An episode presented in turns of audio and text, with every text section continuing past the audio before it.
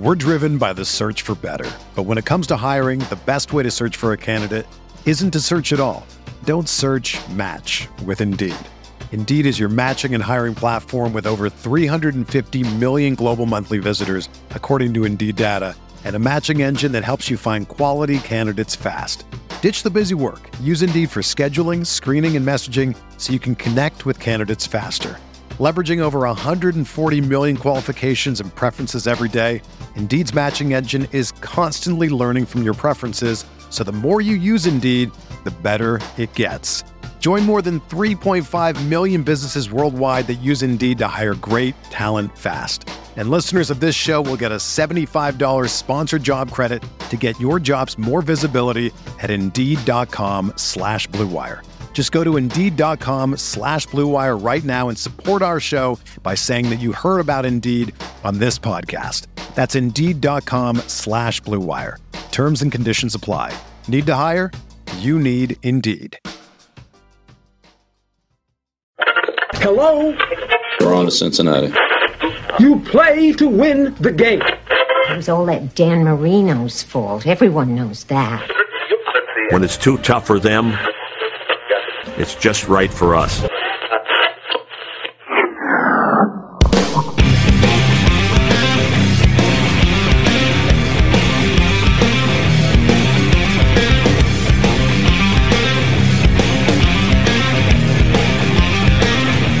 The Rockpile Report, AFC East Roundup, hosted by Bills season ticket holder Drew Gear, a part of the Blue Wire Podcast Network. Welcome, everybody, to another edition of the AFC East Roundup podcast.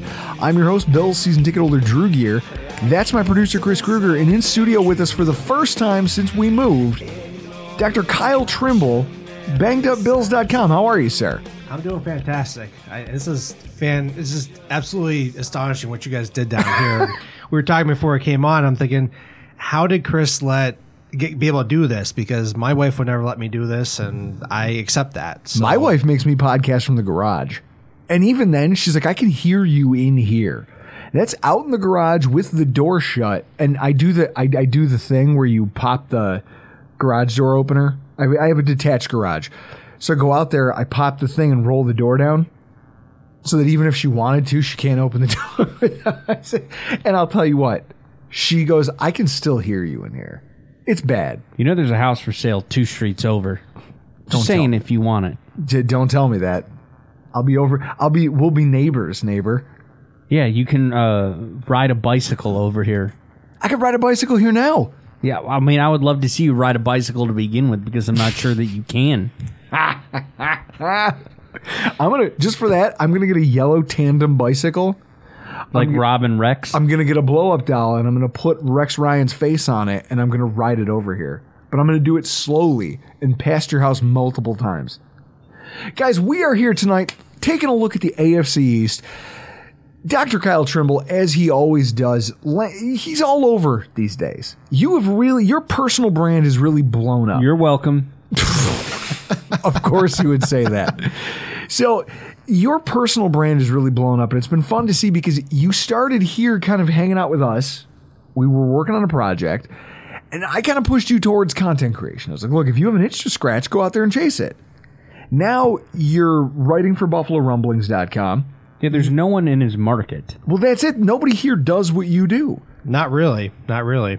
And you, you're now you you sound more confident on the microphone. Oh hell yeah! You appear on uh, the Lockdown Bills podcast. Yep, every week during the regular season. Every week to talk about injuries, to talk about the inactive report, and everything else that's coming.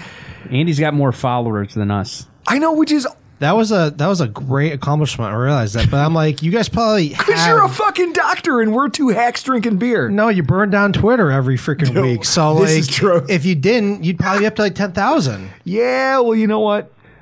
Fuck them if they can't take a joke. Hey, Montucky cold snacks in hand. Yep. Cheers. It's your first one. Take a sip. Yes. Tell- tell the people what you think.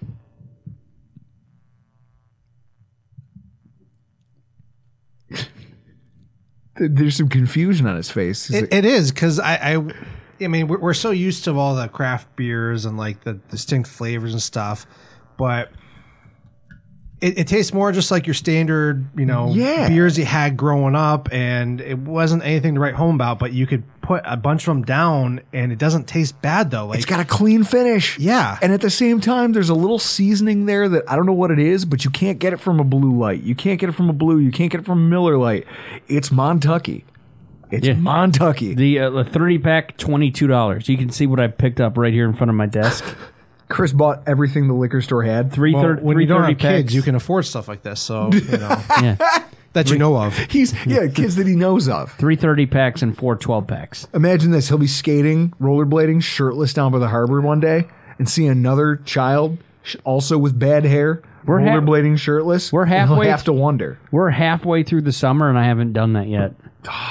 See, Jess is having a positive effect on you already. Yeah, 'cause I, I, love gotta- this I gotta relationship. mow. I gotta mow the lawn, edging, put furniture together. You saw what I put up. Look at put I told together you he's upstairs. domestic. You heard it. It's domestic, Chris. You've come a long way. Yeah. Can we get to what Kyle brought here? Yeah. Well, this is it. So, gentlemen, as a gift, Kyle. It brought is a us- gift because last year it wasn't. It- it's the Dalmore, aged 12 years, Highland single malt Scotch whiskey. And Chris, you smelling it? What are you getting? What do you? What are your thoughts at the smell? Uh, well, I learned You this. tell at- me when. I Good. I learned this at a holiday that you have a dominant nostril. when I was, if you listen to, if you guys listen to the last show, you know that I went to Holladay Distilling in Weston, Missouri. They're like, smell out of each each nostril. You have a dominant, no- and it's my left one. It's, I don't, I can't pick up any smoke on it. Hmm. Well, the color alone, it's got kind of a. There's very much a. I don't even want to call it amber. It's almost like a reddish hue to it. Yep. Yep. There's a nice. I don't know what that is, but I'm I'm intrigued. All right, so bottoms up, gentlemen. Cheers, Kyle. Great having you in studio. Ooh, that is very smooth. Now I'm having mine neat, and you guys are having it on the rocks. Ooh, that little bit of water just opens up all those flavors. I'm not a huge Scotch guy. This is very good. I was afraid to go. If he doesn't like it, I'm taking it back home. So No, this is very good. I'm not a Scotch drinker, and I'll tell you what. I had Highland Park 12 was uh, referred to me by Ryan Lasel, uh, Rock Sports Network. He put me onto that, and that's okay. Uh, my wife's cousin got me into Talisker Storm. and he's big into the scotches He's too. big. Yeah, he's, Mike. he's actually been to Scotland and he imported home. He had about four hundred dollars worth of scotch shipped home. Too bad I didn't have his number. I would when I was at uh, Celtic Ranch. I could have picked him up some stuff. See, this is well. We're actually working on putting him in touch with Brett Coleman. Okay. They want to work out a uh, home and home. Like, like, hey, let's do some swaps. Yeah. Yeah. So, I, but Scotch has always been kind of a weird thing. Like Talisker Storm is smoky but salty, which kind of counteracts the smoke, and it's it's not terrible. I actually liked that one. Uh, Highland Park is okay because it's a little light on the palate. It's not heavy. It's not smoky, peaty. There's a lot of Scotch that I feel like you're just you're chewing it. Yep. You chew your way through most Scotches. That's why I'm a bourbon drinker. I could drink the I, as much as I love like a cocktail. I'm also having an old fashioned with uh, a Fort grain whiskey that I picked up in Kansas City. Like I could put this on ice and probably drink this just straight. That's what I'm saying. This Scott, the Dalmore. Y- Kyle, you have really 12 outdone year, yourself with this. Thank right? you. Dal- course. The, the Dalmore 12 year. So we're here talking about injuries because that's that's the reason we bring the doctor in. And for the AFC's roundup, what we're trying to look at tonight is ahead of training camp. Because every year, Chris, you and I were there at training camp. We haven't been together since. When you walked across the field and No, when- remember when we went together Different. and Cody Ford turned his ankle in the preseason in, in training camp? Yeah. Yep. Ankle stuck in the ground. All of a sudden you go, wait a minute, that's our left tackle. Now what the fuck do we do? That's what happens in the NFL. Like the second there's contact, the risk for injury it kind of presents itself. But so ahead of camp, it's a good idea to try to assess where you stand in terms of injuries and health and just the dependability of your roster even before that gets factored in because some of these things will be fluke accidents some of them you can kind of see coming you can see, especially someone like you, Kyle. Oh yeah, absolutely. There's there's trends. Some of the stuff is random and you can't account for it, and other times it's hey, this might happen, and then when you see it happen, that's the reason why it might happen. Like when you shoot yourself in the leg with a gun, like pla- like Plaxico Burress. Oh my god. I love it. your Plaxico Plaxico Burress is what you go with. I was thinking like I thought he was about to say Kevin Kolb and you slip on a mat, or if the, he goes Plaxico Burress with a gun in the leg. Yeah, no, that's probably isn't that is that or is that not one of the most avoidable injuries? I would say so. Yeah. In your professional opinion, Doctor Trimble, is that or is that not one of the more preventable injuries? I've dealt with gunshot wounds in terms of therapy, and it's definitely a very preventable injury. So, we're going to start at the bottom of the division, as we always do, with the New York Jets. And when you take a look at their roster, there are some notable names that have health issues going into this offseason. Defensive end Carl Lawson, who just, like, like, we all joke about how the Jets are just kind of snake bitten. They signed this guy who kind of has an up and down injury history to begin with, but seemed like he had turned a corner in his career.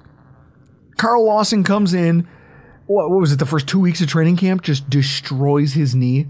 no, it was his Achilles. His Achilles, is that it? Okay. Tears his Achilles, misses the whole season. They said he'll be healthy by week one, but no camp. Uh, I mean, Achilles, we're talking nine to 12 month recovery. Uh, he tore it early in training camp. He's going to get the surgery literally days afterward. Um, I didn't see anything where they're talking about where they where he wasn't going to do camp, but I mean, with them being as bad as they are, they're not going to be having trying to rush him back either. I mean, like, you know, we're getting into this with other guys too, but I can understand where, hey, let's not get him out there until we know he's fully good to go.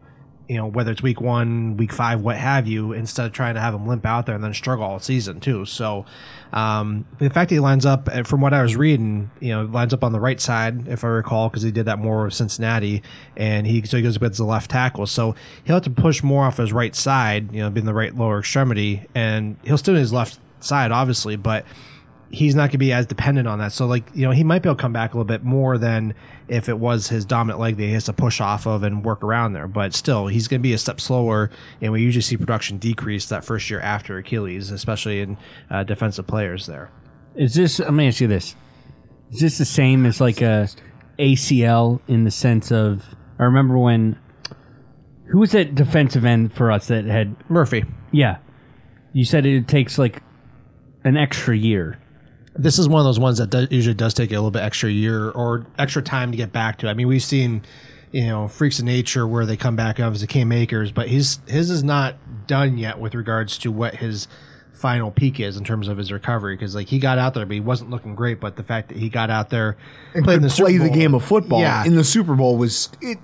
It's a fast recovery. it was a fast recovery for what it is, but we still we get to see what he can really do. anymore. You know, he's not at that that prior level he was before. So that's what we're going to see too with uh, Carl Lawson and uh, you know anybody else with Achilles in general because we'll get to that, and you know a few other guys on Jets too have you know Achilles injuries. So you're going to be able to go out there and play, but how explosive are you going to be? Uh, there's definitely research uh, research out there to show that um, there's a lot of power loss, especially right afterward. I mean, you, you you can function and do all the stuff you need to. It just you don't have that same burst, that same explosiveness as you once did, and it takes time to get back because you didn't have to think about it prior to the injury. Now you have to think about it and put extra Well, effort into it. Takeo Spikes, Buffalo Bills linebacker Takeo Spikes, tore his Achilles here in a Bills uniform. And he said on his own, it was during a podcast or during an interview he did with someone in the mainstream media, but he basically admitted that he was never the same player again because he could never get it out of his head that anytime I plant my foot in the ground and go to strike, my Achilles could tear again. And he goes, it took me three, four years to shake that. And by the time I did, the prime of my career had already passed. Like, he was a dominant linebacker and then he got hurt, and that was kind of a wrap. You didn't, he was still out there playing the game of football, but he was never the dynamic playmaker that he was before that ever again. And so that's the kind of thing that you're looking at here is now you got to wonder for the Jets, what are you getting out of Carl Lawson, this marquee free agent that you thought you, kind of won the lottery to sign him? Now you have to question, okay, we gave him all this money. We're tied to him for at least the next year or two. I think, uh, according to Spotrac, I think they have an out next year in his contract, but at least this year you're going to have to ride it, maybe even next. It's going to be d- difficult to rely on him to come in and all of a sudden be the spark their defense needs, correct? I would say so. He might get some, you know, bursts of play and have the old flashes, but you know they might have to limit his snaps, and that could affect what they want to do scheme wise. They might have to put him on certain packages. So, you know, every every one of these injuries is different, and it's going to depend on how he's feeling. And like I said, it could be the mental aspect of that. Hey, can it happen again? I mean, that is a hundred percent real thing. It's not. It's not just something in their head. It is in their head, but it's not in their head because it happened once. What's stopping it from happening again? And not to go too far off the tracks with this thought, but have you caught that uh, six part series on luck about on the athletic yet? Yes. So like I listened to that, I crushed it in I think two and a half days, and just hearing you know the the process of Andrew Luck going through his rehab and stuff, and just getting beat down by it, and anybody with a significant medical history just keep going through rehab again. I'm thinking, at what point do you say is this worth it, or is this, hey, I'm afraid this is going to happen again? And it was different injuries for Luck, but you know, you can see it happen for the same guys again and again, Yes. just different stuff. You're like, at what point is this not worth it, or is this? Am I just waiting for another injury to happen? And that's The reason I'm thinking about this is because it's an Achilles, but Brad Butler. Brad Butler's a name that not many Bills fans probably remember. Most of you listening to this podcast probably don't recall it, who he was.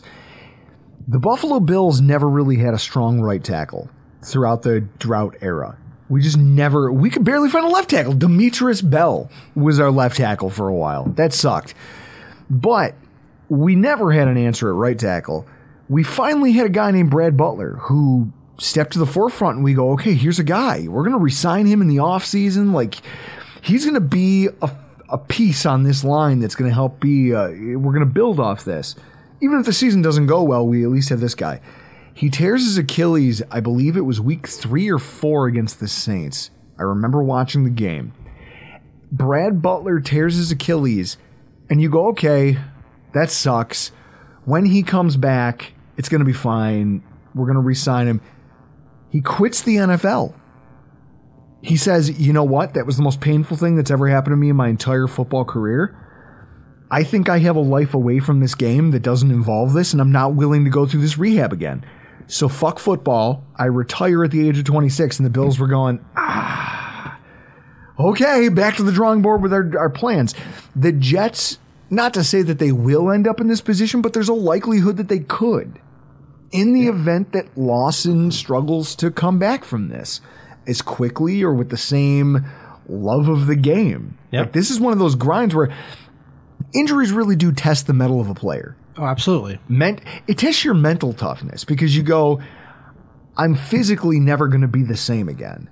These tendons don't, like, you can fix them, but they're never the same. Can you speak to that a little bit? They they are they are and they aren't. I mean, you're surgically repairing the stu- the the tissue in there. So scar tissue, from what I've seen anecdotally and you know re- research based, the scar tissue is about eighty percent of what the natural tissue is in terms of strength and ability there. So sometimes you lose a little bit of pliability, the flexibility, everything else with that there. So you can still do most of the things you need to, and you know for you know everyday Joe Schmo, it's not gonna make a difference. Hey, you go back to do whatever.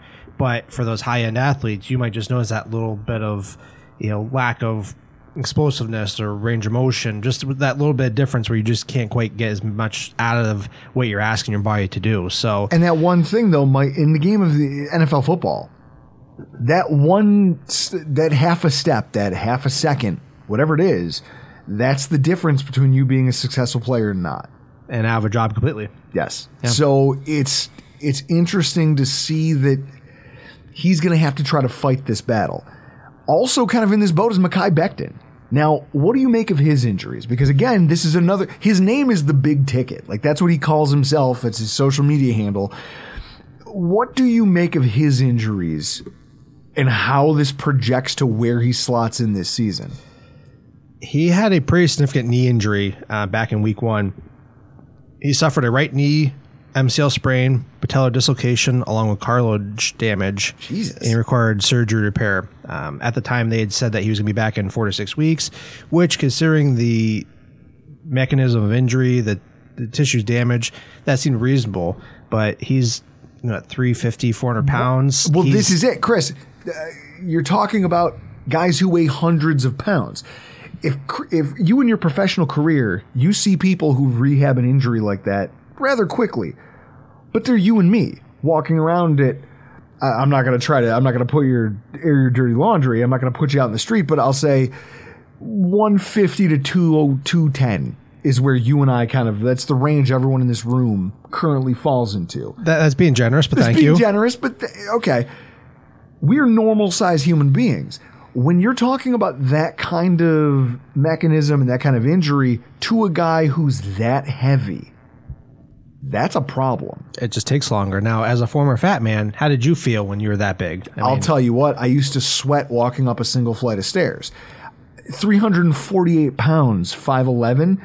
Yeah, it, it, I'll tell you this, my knees felt better as I started losing weight and as I started cutting weight and as I started actually getting down to like 240, 230, 210. I was like, oh my God, I can, like, this is how normal people walk around every day and this is just what you feel like? Like, so to know that he's going through this, what is the upshot for him to come back and be competitive this season in trying to earn a significant spot in this roster? I believe there's a pretty good shot. Now, the MCL sprain is no big deal. Like that just yes, it happens. the That's- PCL is a problem. Uh, not even PCL. Like Really? that, it, it's no. That's a pretty straightforward injury. I mean, Zach Wilson had that, and he came back and played, you know, just fine. Um, so the PCL is Did fine. he? It's the it's the Did, ACL. did he play just fine? Well, I mean, he came back and played, but the PCL, we saw the Harrison Phillips or two last year. Yes. He, he played, and he did pretty good with that. So the PCL isn't a big issue. It's really the ACL, which we'll get to later as well. But uh, you know, the fact that he had a patellar dislocation, um, I've had that in high school. That wasn't fun to deal with. Now it, was more of a patellar subluxation, which was partial dislocation, but it continually uh, sublux were partially dislocated multiple times over when I was playing soccer and then into wrestling. So that wasn't fun to have that knee instability there. And then he, uh, Becton also had the uh, cartilage damage, which is the, the smooth outside surface of the knee. And so that got damaged. This is pretty, quite common when you have a patellar dislocation because that patella shears right over the top of the femoral you know, condyles there.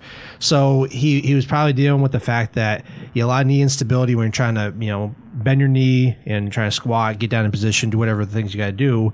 And then on top of that, too, you got, you know, the cartilage damage where it's not moving over a smooth area. It's kind of like driving around Buffalo and all the potholes. You're, you're hitting the, the bumps and whatnot. You feel the effects of all that stuff. And then add in the 350, you know, upwards of 400 pounds. It just takes a lot more time to get back to that level of, of mobility there. So um, I know he really wasn't doing a whole lot during OTAs and um, minicamp, but you tend to see guys being more conservative because you're going to ramp them up for two or three days and then shut them back down for their six weeks. So it's like, hey, if they're not even, you know, not saying 100%, but if if they're even any concern for injury, do you even try to do it or just say, hey, let's just take it easy there? I mean, I, I just see no benefit uh, with, with that there. So, but coming back in week one, he, he should be able to, but he also had a prior shoulder labrum tear uh, Yes. back in his rookie year that really hampered him and just you know, I don't think he had a ton of injury history back in college, but it just you go up to higher level of competition. He it's hasn't been able catching stay up to him. Yeah, he's, yeah. he's so- walking wounded constantly, and it's hard to see how this can pan out for them well.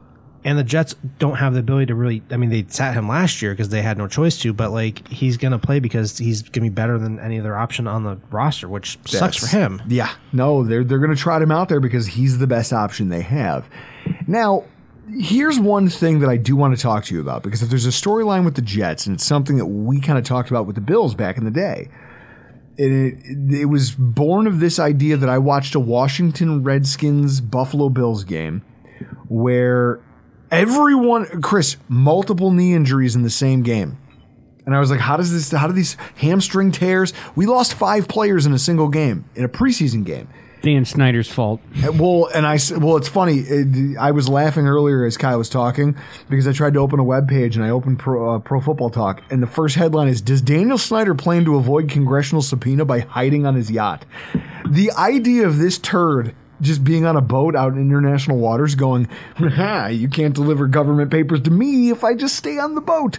I want to go sink this fucking thing.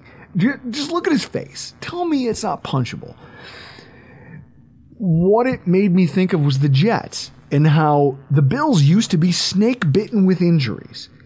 And then we found a new program. We found a new way. We changed some things institutionally that we do, and we've now become better for it.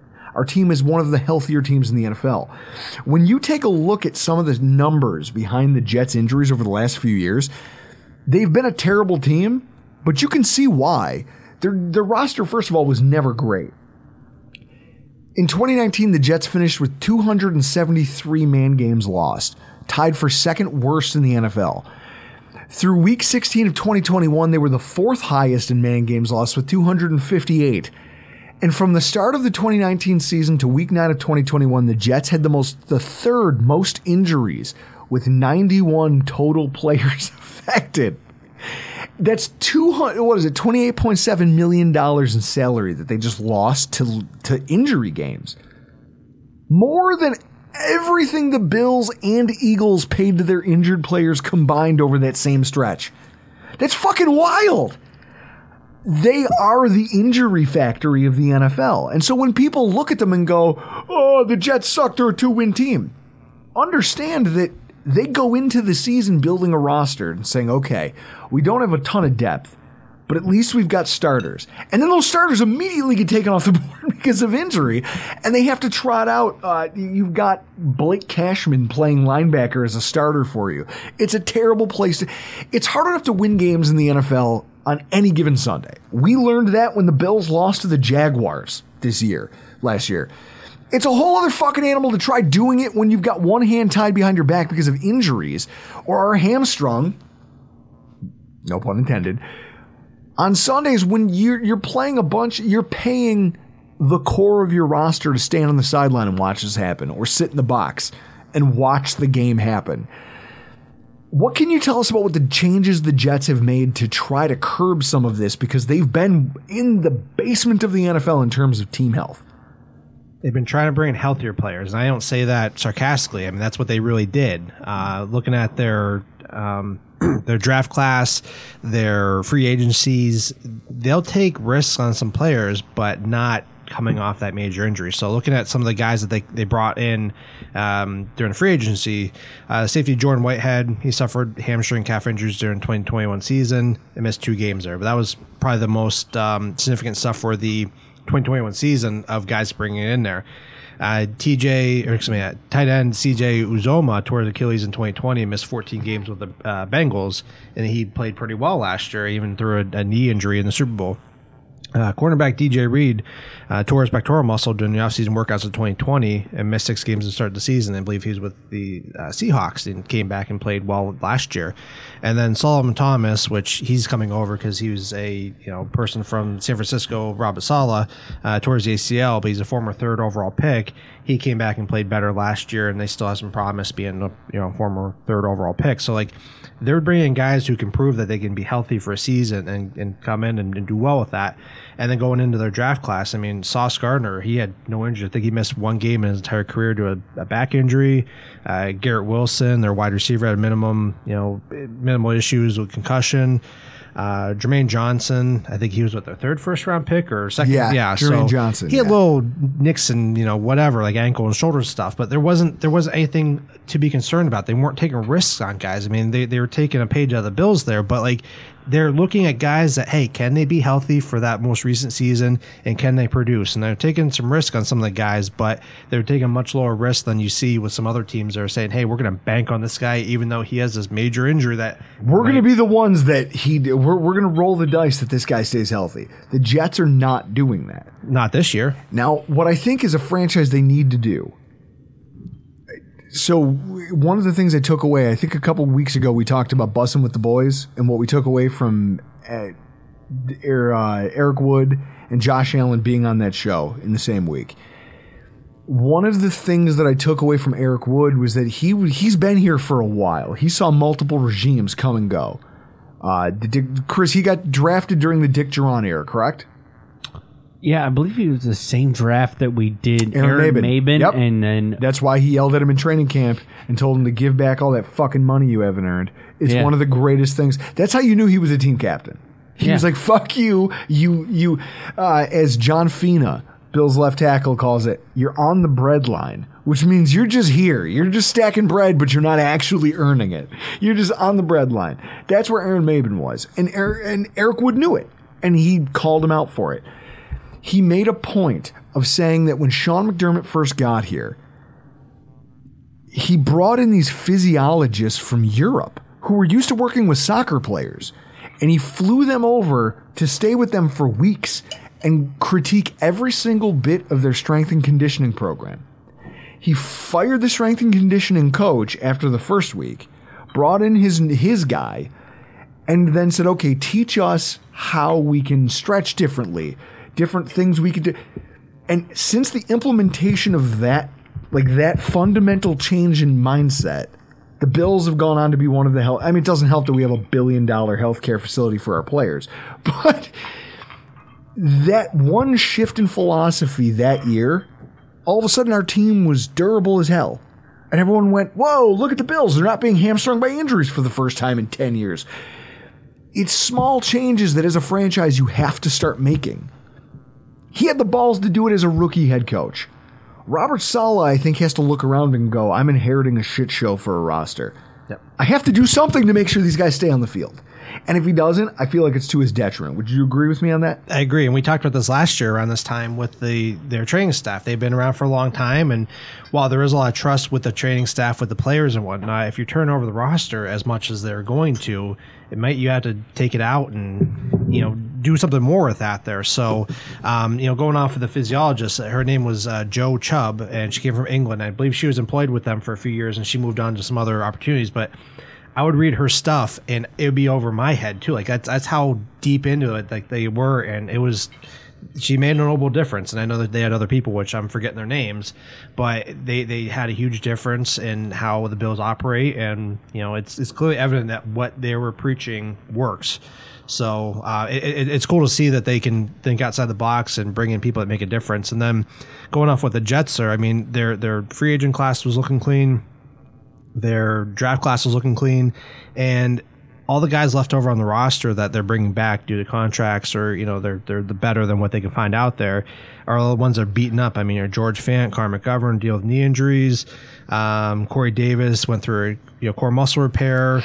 Um, Jamien Sherwood tore his Achilles. Marcus Maye tore his Achilles. Um, you know th- their safety uh, depth was just decimated due to stupid injuries, and their punter got injured for a while, and so they have to just slowly turn over the roster more and get some of those guys who can't be healthy out of there. And once again, the health is random at times. We, we know that sometimes you, you do everything right and you, something still goes wrong, but if these guys can't be out there, find somebody it is. That's just how the NFL works, and it just is what it is.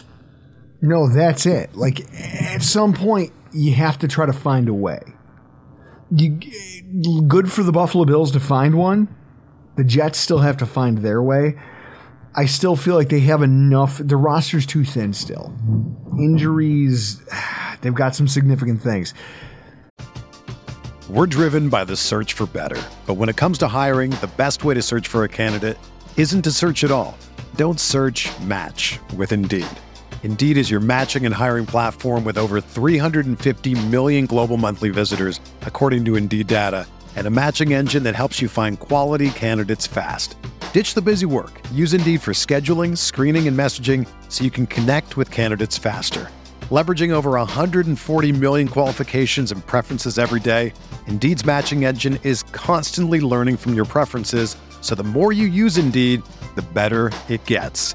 Join more than 3.5 million businesses worldwide that use Indeed to hire great talent fast. And listeners of this show will get a $75 sponsored job credit to get your jobs more visibility at Indeed.com slash BlueWire. Just go to Indeed.com slash BlueWire right now and support our show by saying that you heard about Indeed on this podcast.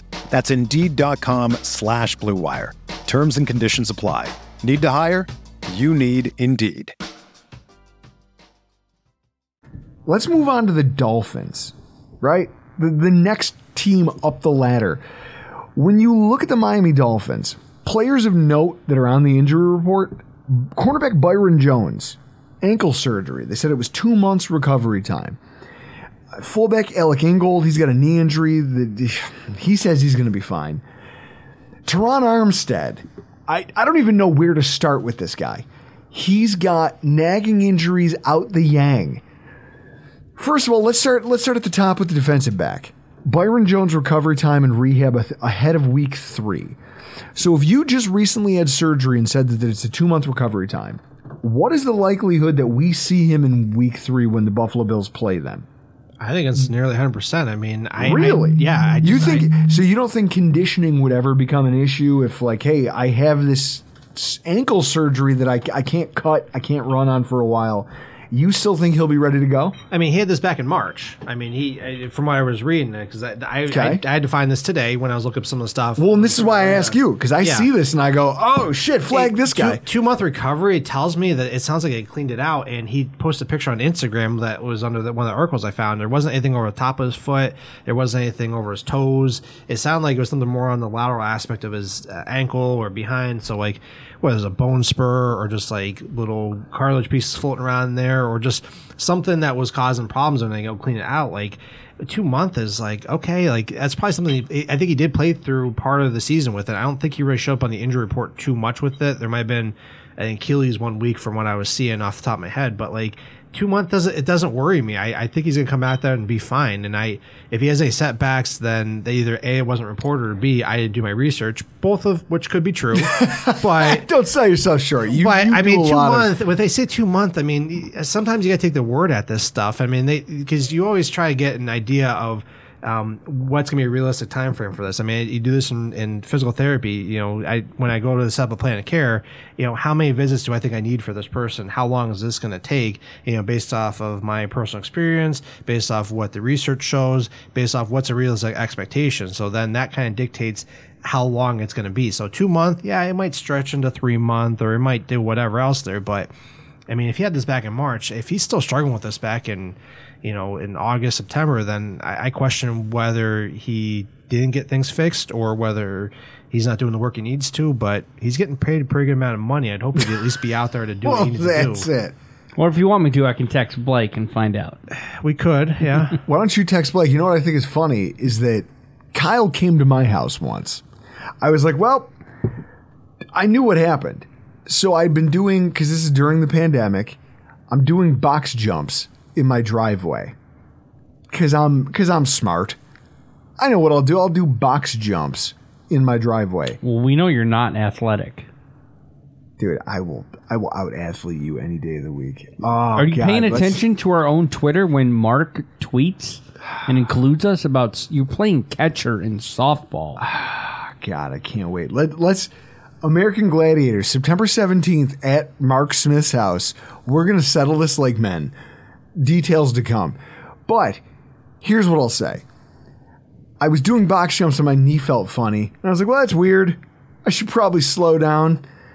I'm getting out of the recliner with my son like three days later, and it just felt like someone stabbed me. And I put all my weight on my left leg, rocked the recliner forward, and stood up.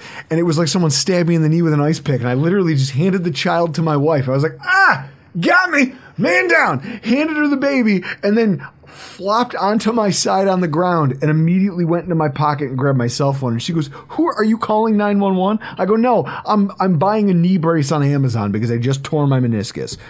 Kyle was nice enough to come over to my house and try to help me diagnose it. Kyle, meniscus injury. That's what I thought at the time, and I gave you a few exercises there. Yeah, And it worked because I followed his plan that he and he immediately was like, "Okay, here's a plan. Here's some exercises that you should probably be doing to help strengthen it if you're not going to get it fixed." To this degree, it's like a guy like Byron Jones. You should be out there doing the work, and if you do, you might be fine. I'm fine now. I'm a, I'm two years later. I'm walking around with no impediment. I work out. I still do leg presses with over six seven hundred pounds. I I do all kinds of stuff. No leg brace. Thank you. of course. I'm glad I could help you. I'm thinking This is al- this is almost a commercial for you. It's like, hey, Kyle Trimble knows what the hell he's talking about. right? It, it, it does make you feel like you, you know what you're doing, you know what you're doing. Because I get so many people, and every therapist, every doctor, everybody medical professional out there will say, "Hey, if more people would listen to what we say, it's not saying we're, we're telling people to do, but it's, hey, this is what we know works and and whatnot. And we can see improvements there. So it's whether it's diet, exercise, you know, rehab, whatever. If you do this, we at least see whether this is working or not. And people don't want to put the work into it, and then it's just like. That's why you get gray hairs. That's why you're pulling your hair out and just like, well, what the hell am I doing? Because people want that quick fix and they, they don't want to put the work into it. And it, it's really frustrating because it's not it's not something that just happens right away. There's some stuff in PT and in medicine that you take a pill, you do this thing, and you fix it. But a lot of times with some of the stuff, you just need to put the work in and not expect immediate gratification. So like when you realize I got to do some of the work, then you can get the benefit out of it. Just some people don't want to wait for that that benefit. As a guy who dropped 150 pounds over the course of a couple of years, I, I I understand how to work for it. If I and thank you for putting me on the right track. So cheers. Here, you need a fresh Montucky, sir. I think I want more of that Dalmore. Man. Right, That- here we that go. is good stuff. Here I you go. No, this is the best stuff. This is the best scotch. I'm willing to go on record and say the best scotch I've ever had. This is good. I put it on. I saw Chris. I was fist pumping because Chris doesn't like scotch. He came back for seconds. It's I don't. It's not that I don't like. It's not my number one choice. But when we started the show, you guys had yours on ice. I had my neat. I finished my old fashioned, so give me some on ice now. And hmm. it, I could. I'll It tell you- opens up when you put it on ice. That's what I'm saying. Absolutely, It yeah. opens up a little. Just that little splash of water changes the whole complexion of the drink. It's amazing. I'm And- gonna take another splash here. And and like I said before, you know, we got on here, I was like, I was really considering whether I should buy this for a day. I like you guys enough, but you know, we, we've been friends for a while now, and you know, you guys have helped me out a lot. I go, I, I- I better buy this for you. This is Well, this is an you. investment there. So. No, I, I appreciate this. So, speaking of putting things on ice, you know who needs to be put on ice, and maybe in bubble wrap? Terron Armstead. Long-standing injury history and age. It's just a terrible combination. There's a lot of Dolphins fans who point to this signing as one of the cardinal reasons that their team is going to be better. That our team is going to have a better record in 2022 that hey, we finally found a real offensive tackle to come play for our team, and it's going to be the reason our offense takes a not just a, a step forward, but a frog leap forward. And I see the logic. They haven't had legitimate tackle play. Ja'Wuan James, and he was a right tackle, not even a left tackle, and he left them in free agency and then sucked for Denver. Yep. availability is the best ability. This guy ain't got it. Not only did he miss Dolphins minicamp this year because he's still rehabbing from a knee injury that he sustained last season and tried to play through, but his history is terrible in this regard. He's never played a full 16 game season over nine years. His career is nine years. He's never played. His attrition rate is 100%. And they're the worst types of recurring injuries for an offensive lineman. This is, I think, the thing that you need to underscore because there's certain types of injuries, right? Like toe, wrist, like Jerry Hughes. Remember how we were, you and I were talking about this in our kind of, uh, we were texting back and forth after the season about how Jerry Hughes ended the, I think it was the 2020 season, and then immediately he had wrist surgery, and you were digging through archives trying to figure out when did he hurt this? And that was back in the preseason. He played all season on it, and the Bills actually got investigated because they thought they were they were hiding the injury. Yeah. The Bills got investigated because they thought they were hiding. The dude just played through a wrist injury, even though you're a defensive end and you rely on that. But that's a bad injury to sustain given your position. And a core muscle repair on top of that too. This guy has the same knee, ankle, elbow, all of the anchor points to do your fucking job as an offensive lineman, all the joints that are integral towards the operation of being an offensive lineman. He's hurt them all. When you look at his injury history, Kyle, and the likelihood of re-injury that he like that these come with, what do you make of what the Dolphins can expect from him this season? He's gonna miss games. That's why I was about to say he's to miss games. And like, you know, I didn't see your notes before I came on here. So like, we were reading each other's minds when we were doing this because I got his whole injury history here, and you're you're going right off the stuff I was saying. So I'll I'll try to hit on some of his major injuries he's had, and then just kind of try to Yeah. parse out through that there. So 2014 neck injury, missed two games. Uh, 2015 played through a knee injury, missing only three games. 2016 dealt with knee and quad issues, missed nine games total before going on IR for the remaining three games of the season. 2017 tore his labrum in his shoulder during mandatory minicamp. He missed the first four games of the season as required surgery. Um, he had some other minor issues. 2018 tore his pectoral muscle in week 10, missed six total games. Did not require surgery, but you know, kind of gutted it out to get to the playoffs there. 2020 played most of the season through a significant high ankle sprain, only missed one game. And then 2021 suffered through left elbow and right knee injuries. Um, he missed two games of the elbow injury and then missed seven games of a knee injury that eventually required surgery in the offseason. Um, I got a lot of this information from The Athletic. They did a great job at detailing the injuries, and they even talked about how he should have been sitting out. And he looks back and goes, I probably should have sat out and tried to get healthy, but he wanted to play through it and be tough there. Um, it wasn't clear what he required the surgery for, whether it was meniscus or cartilage, but it must have been pretty significant that he had to miss that much time. And considering it was that seven weeks over probably eight week period, you're probably looking at closer meniscus there. Because cartilage, I, I feel like you would need more time to rehab and whatnot there. So he's definitely tough. This dude's body has taken a fucking beating over the course of almost a decade. Well, That's he's, he's getting five years, seventy-five million. I'm going to take a beating too for that. What, Chris, what would you do for if? What would you do right now if someone handed you five years, seventy-five million? Even though you know you can't physically do it, would you go out there and try? Yeah, Okay, this is my point. I because think I'm a that- man. I'd be like the Will Ferrell That's- girl. Give me all you got, or was it from? I can't remember what movie, but he he, he Will Ferrell has a give me your best, or no, ladies man. He, he's the wrestler. He's like give me your worst, and Oh my god! Wait, him and the Ladies Man. Because the only thing I remember of the the only thing I remember of Will Ferrell and the Ladies Man was when Tim Meadows he's going down the list and he's trying to explain to all the husbands why he slept with all their wives, and he's going, "This happened, and you just weren't paying attention to her, and this happened, and this happened." He goes, "And Lance, you're clearly gay, and that's cool, but you're trying to oil me up and wrestle me, and that ain't cool." and that's exactly That that, that, exact scene he's talking about. Give me your worst. Like, hey man, Lance, you're clearly gay, and that's cool. You're just trying to oil me up and wrestle me, and that ain't cool. that ain't cool, man. Stop that. But so, this is what I'll say. He's a Pro Bowler. Even hurt, playing injured, he's a Pro Bowler. But you can't rely on him for multiple games a year. Like, there's going to be multiple games this next year where he does not play.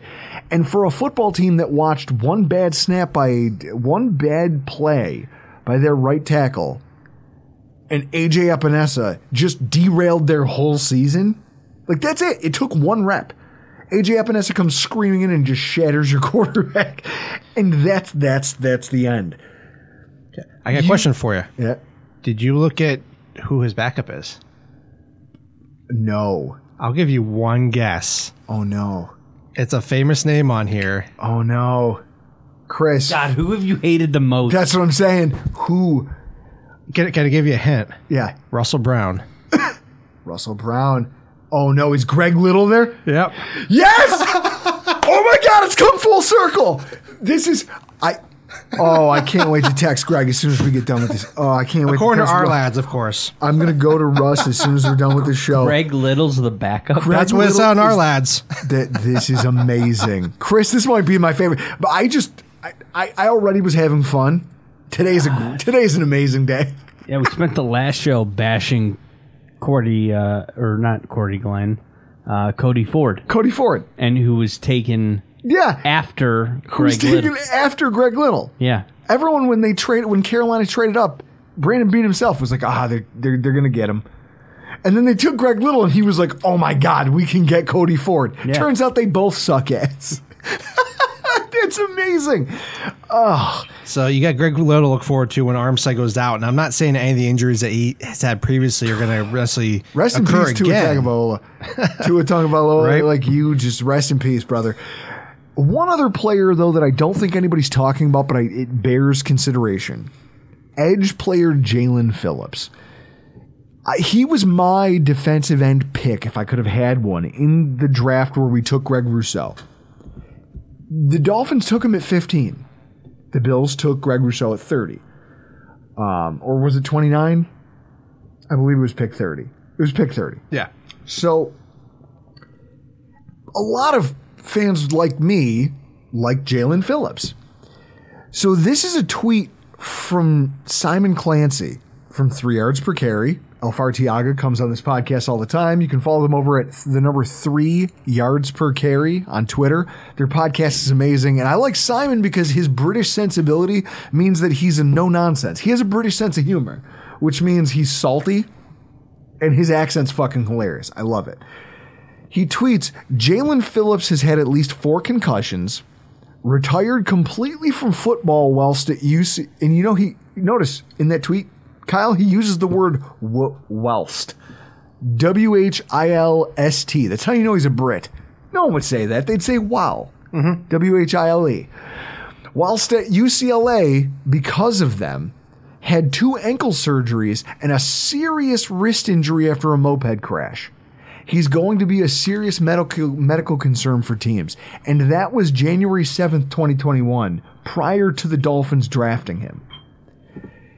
When you look at what the upshot for him coming into this season is, he didn't play a like he got more run down the stretch. Like he had to earn his way onto the roster, almost like Sean McDermott does to our rookies. Jaelan Phillips had to earn his playing time. And at the same time, when you think about the long, long injury history this kid has, what do you think the long term upshot for him is? Well, we talked about him last year on the show too, and I, I was really concerned about him just with all the stuff, the concussions. We Isn't he playing with like a really rare wrist surgery? Yeah, he, he had a They um, removed proximal uh, carpectomy where they removed three of the bones and just simplified the wrist motion there. So he managed to play in all 17 games last year, and his snap counts were all over the place. Like there was anywhere from uh, 29% all the way up to I think the high it looks like here is 84%. So like he was all over the place, and I think it just depended on scheme there. And he started a handful of games, you know, throughout the season. So the fact that he was appearing in all 17 games, which is impressive. He had a uh, ankle and hip injuries throughout the season. He was questionable before, you know, played through them there. So, um, you've seen guys do well that first year, and sometimes they get another injury. So, like, you've also seen guys where they are beat uh, beat up in college, then they do fine in the pros, and there are guys who have clean injury histories and then just can't stay healthy in the pros. It just it depends, and you know, it- Phillips finished with 26 pressures, which, I mean, I'm, I'm not going to say that, like, Chris, do you, 26 pressures before I even look at it, do you think that's better or worse than Greg Rousseau? I'm gonna say better, only because when I think of our defensive line group, it's more about rotation. Okay. So what if I told you that despite playing 86% of the snaps in some of his games, being like, hey, you're going to be on the field for most of the game, his 26 pressures, Greg Rousseau got 24. I mean, considering he's playing a lot more than Rousseau, and it's kind of like, man, what are you doing out there? Yeah, So- what do you, but so then you factor in this injury history and you go, wait, this guy's body is beat up. And we talked about it. There's there's some things you can't fix. You Correct. can patch him over. If you're if you're Terron Armstead, you can try to man up and try to you- you cowboy up and you try to fight through things. We all do it. We've all been hurt. We've all suffered when we didn't need to. I mean, Chris, when you when you broke your collarbone playing hockey, God, yeah, I still have pictures of that. I can't wait to drop those back on Twitter. I have a bunch of those pictures too. I, I just I was supposed to go to Erie that night to see Ian Bagg, and I didn't end up going because I was in the hospital. texting me while my child was being born. Oh, what? Uh, Asher was born then. Well, it was either that or you sprained your AC joint real bad.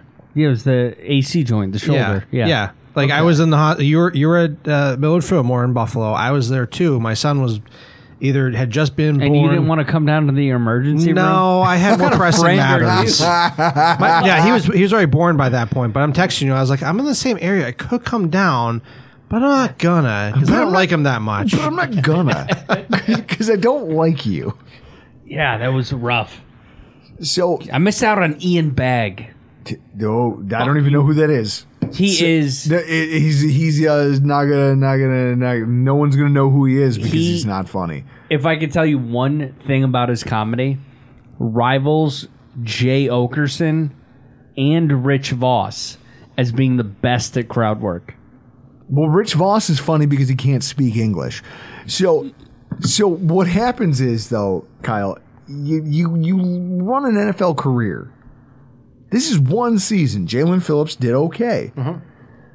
What happens though in the human body? Like you've already had all these injuries. Mm-hmm. They've happened. You can't undo them. The concussion history is there. Is this a is this something that you as a Dolphins fan would be nervous about? be in the back of my mind saying it can happen, but I mean, you know, the, the best predictor of the future is the past. With Are they actually lucky? that he's proven to be so durable? I, I would think so. So far, I mean, you know, he's had some injuries here and there, but I mean, he's not missing. He's not missing, not missing multiple time. games. Or, yeah, but who's to say he doesn't miss it later on? But the concussions worry me, and I, that worried me last year at this time. I, I mean, when I did my profile with him on Cover One, I, I said I wouldn't touch him with that injury history.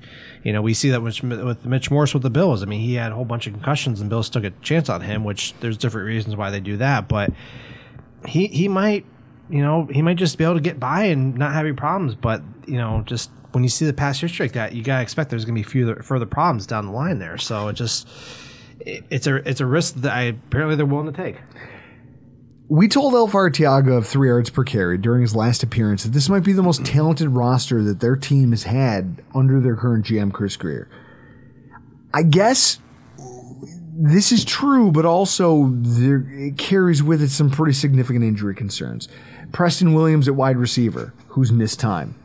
He has not played more than eight games in a season since he entered the league. He- he- we talked about him last year, and he proved our point. That's my point. Like, there are some guys who just aren't built for the game of football. And that's not to say that there's anything wrong with him, because the game of football, it's a barbaric sport. it's what Doug Whaley. I remember driving down. I was, I was literally on uh, Mill Grove Road, driving out to Akron, New York, as I'm driving to work, and I hear Doug Whaley doing an interview on the radio, and he goes, "Football's not a sport that human be- that human beings are meant to play." And I just go, "Oh no, you didn't just say that. You didn't just say that on the radio. Damn it." That's going to come back to bite you in the ass. And sure enough, later that day, there was a big media firestorm and a retraction and an apology. And I misspoke and what I meant to say. But he's right.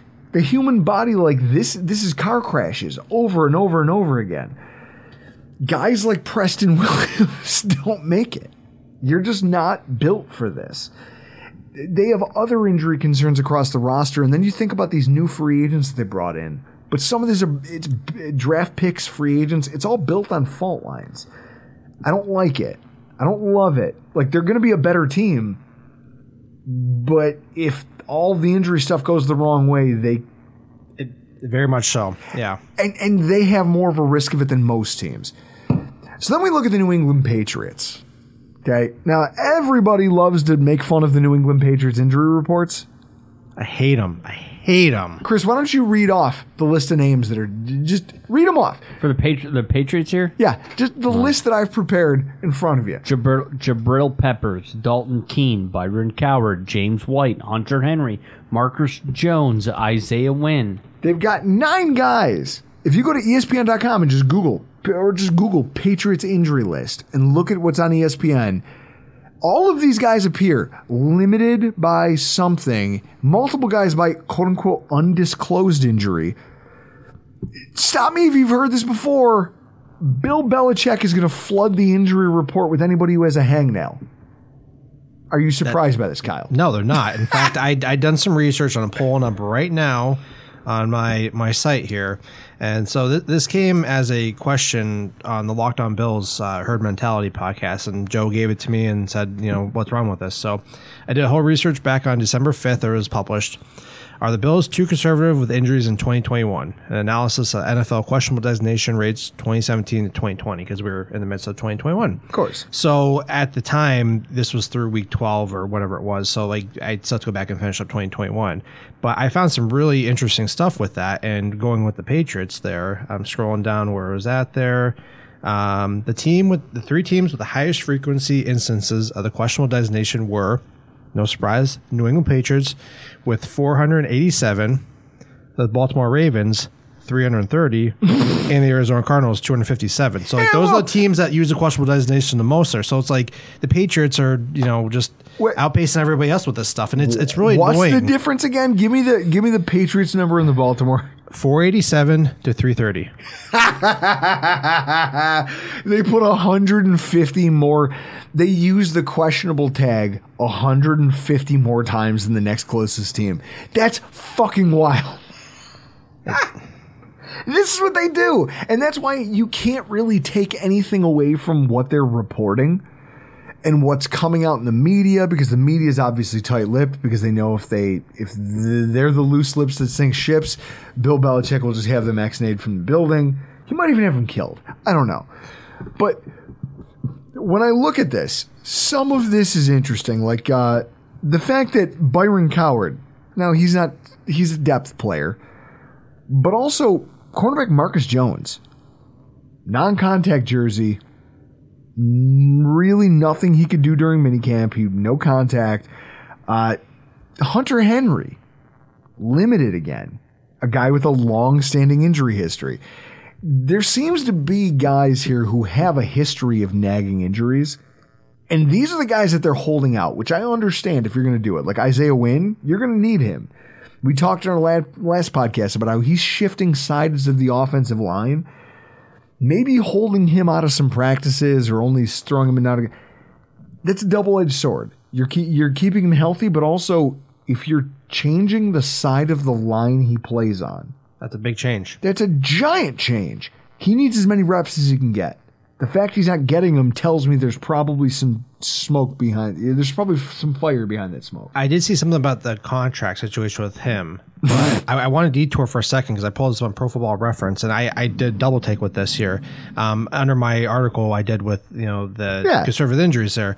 You know, so some teams are real uh, conservative with the questionable designation, others are are not so much. I, I had to do a double take because it said that the questionable designation for the times reported versus games played was uh, ninety point nine seven percent in terms of the times they used it that the guys played versus that they didn't. So Oh shit! yeah, like I, I So they put guys as questionable, and, then then, they play they played anyway. Yeah. Fuck the Patriots. Can I mean, the the other teams, other teams that did this that that were that high up there. I'm gonna pull it up here. I believe one of them was New York Jets over the past you know four or five years here. Uh, where the heck is that? Well, there? that's because everyone gets hurt in New yeah. York City. Um, okay, the three highest single season frequency designation frequency with questionable designations were the uh, 2017 Tampa Bay Buccaneers with 96.3, 2019 Tampa Bay with 96, and then 2019 with, with uh, the New York Jets with 93.2.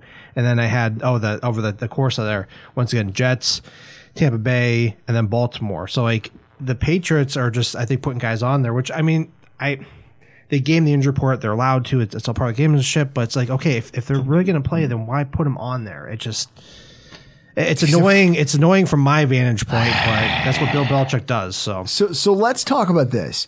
If any of these injuries are believed to be real, and even beyond that, look at the guys with long-standing injury histories.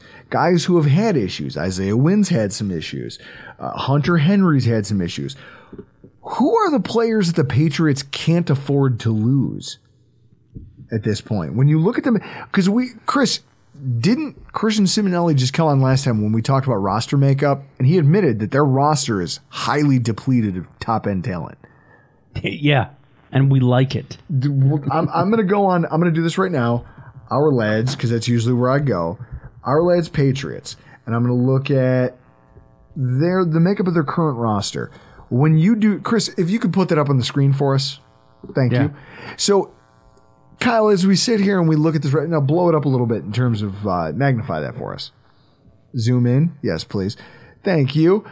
So we've got this in front of us, and you've got players who have missed time. You've got players who have had injuries. Eh, But you look at look at the depth. There's nothing there. not really. So I mean, there when, is and there isn't. So when you look at the It's a lot of rookies. and when- Yes. The guy, the people listed in green are rookies. So when you think about who here is starters are listed as he- like that, you know because you've seen them on the injury report before for various things. Who can they? v- Who are the most important pieces that they can't afford to lose to injury? So let's go top down there. Let's bring it back up here. Scroll up, Chris. Yeah. Here we go. Um, let's see here. I'm looking.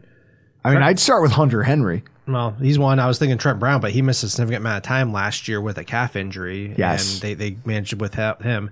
David Andrews, he played through a shoulder injury all last year, and he was questionable every week, but he didn't miss a snap, which you know it ticks me off with the questionable designation. Are you questionable or you're not? Are you questionable? Because it sounds like you're not. Exactly. It doesn't sound like there's any question you're going to play. Yeah. Um, yeah, those are the big ones there too. Like, I mean, the wide receivers, I want to say DeVante Parker, he'll play through anything, but he's a new piece. So, like, obviously they, they played without him and they have other guys who just are kind of. Yeah, he's got to learn how. To, he's got to learn how to acclimate mean- to another quarterback who can't throw more than. You got to make the case. Matt, Matthew Slater, he's he's fourth on the depth, depth chart, but he's a special teams player. If you lose him, but I don't recall him having any big issues there. So, um, I mean, that's going in the offense. And then, you know, the defense. Uh, I'm telling to- you, I think Hunter Henry is a big one for me because Yeah. he's he's a guy who's been he's been injured before in his career. Yeah. Uh, what shoulder injuries? Uh, ACL was the big one. ACL was the big one. He had a shoulder injury. I think that if you run into problems with Hunter Henry, your offense. I mean, look at it. How many playmakers, legitimate playmakers, do you see in this offense? I mean, John Smith used to be one. He didn't do anything last year. Jonnu Smith, Jonnu Smith making Chris, Jonnu Smith making the money he makes on that team to get like what, like one catch for six yards against the Bills might be one of my favorite things of last year. But so with that in mind, you go back and you look at this depth chart and you say to yourself, this team is thin on the defense. Who do you think you can Chris, go back. Who do you think you can't afford to lose out of these guys? Kyle Dugger is the first one that comes to mind with that. Uh, maybe Devin McCourty. Um, now, what did Kyle Dugger have last year? He had he something. was a little dinged up here and there. Wasn't anything crazy with him though. Who was the guy who broke his hand and was playing with a club when we played them Actually, and just abused been, him? That might have been Dugger. That might have been Um, Dugger. Yeah. When he had his hand in a club and we just kept Yeah, using it that. was Dugger. Yeah. and we kept using that one Yep. play concept where we just rolled all of our wide receivers from right to left, and Josh Allen just kept finding open receivers. downfield. yeah. I mean, look. he ran the same play like twenty times. I mean, they're they're linebackers. They have let's see, one, two, three, seven linebackers deal with injury at different points. Like Anfernee Jennings spent all of 2021 injured reserve. You mentioned the other guy, um, uh, Byron Cowart. Like, Yep. I didn't even know who that guy was. I'd look him up. He was on you know the injured reserve all year. Yep. And like some of the other guys, Marcus Jones, I had to you know remember who he was. He he was a non-contact jersey because he had uh, two labrum tears in college, so he got them repaired at different times. So he's still not clear for contact. He should be by training camp, but that's why he was a non-contact. And then Dalton Keene, he was out all year. Like they, they're just. You know, James White's probably the biggest name of those, other than Marcus or uh, Hunter Henry, and The worst part is they don't have any stars. They don't have any star players. They're just a collection of guys. And there's injury. Like if any one of these guys goes down, whoever's behind them, it's a definite downgrade. Yep. There's no one there to pick up the slack. It's a scary prospect. And that bring so with that in mind, it, we turn to the Buffalo Bills and we go, listen, we are the antithesis of this. You look at any of the names that we've been tied to for injury in the offseason, it's mostly been backup trench players, and there's one Cardinal one. Chris, read them off. Uh, Spencer Brown off-season surgery did not participate in OTA slash minicamp. Ike Boettger Achilles from the season. Tre White also uh, ACL injury from the season, and then Tommy Doyle undisclosed. Let's start one at a time. Okay. Spencer Brown.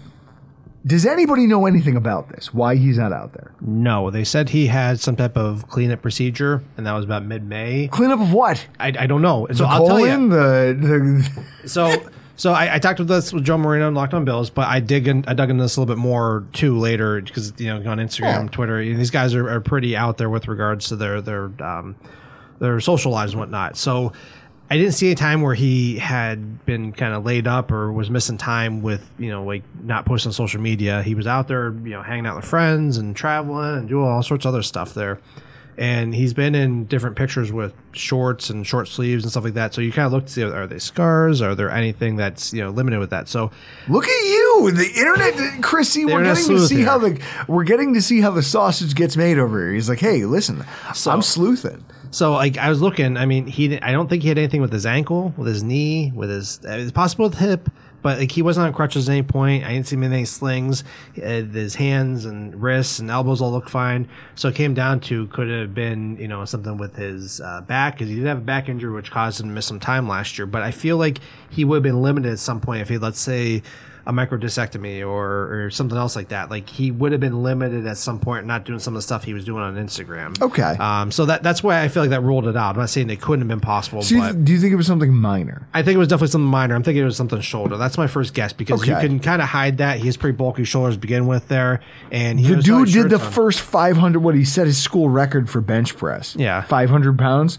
Could have yeah. been, could have been hip too because I mean you're not he's not doing any speedo shots like you are so um, as far as I know but it's like no, no, I- it's, it's listen, pretty minor but it's I I don't want to say it's annoying because like it- it's not my place to know everything on the team like I want to know everything on the team but I know I'm not going to find out everything and it's you know even the beat reporters they're not going to know everything but like I pride myself on trying to find the things that the beat reporters can't or they they they see it but they don't know what it is and that's where I, I can come in and I can't find anything on him so I, there's no reason why he shouldn't be ready for training camp but it just drives me nuts I'm like give me something here I'll tell you this: I'll never put my speedos away. Not ever. Not ever. You can all look forward to seeing more of me in a sp- in speed. I, I God bought- bless your wife I bought two more. I bought two more. Why? Because I can. That's what it's. First of all, it's a free country. Second of all, it ain't that free second of all, it ain't that free.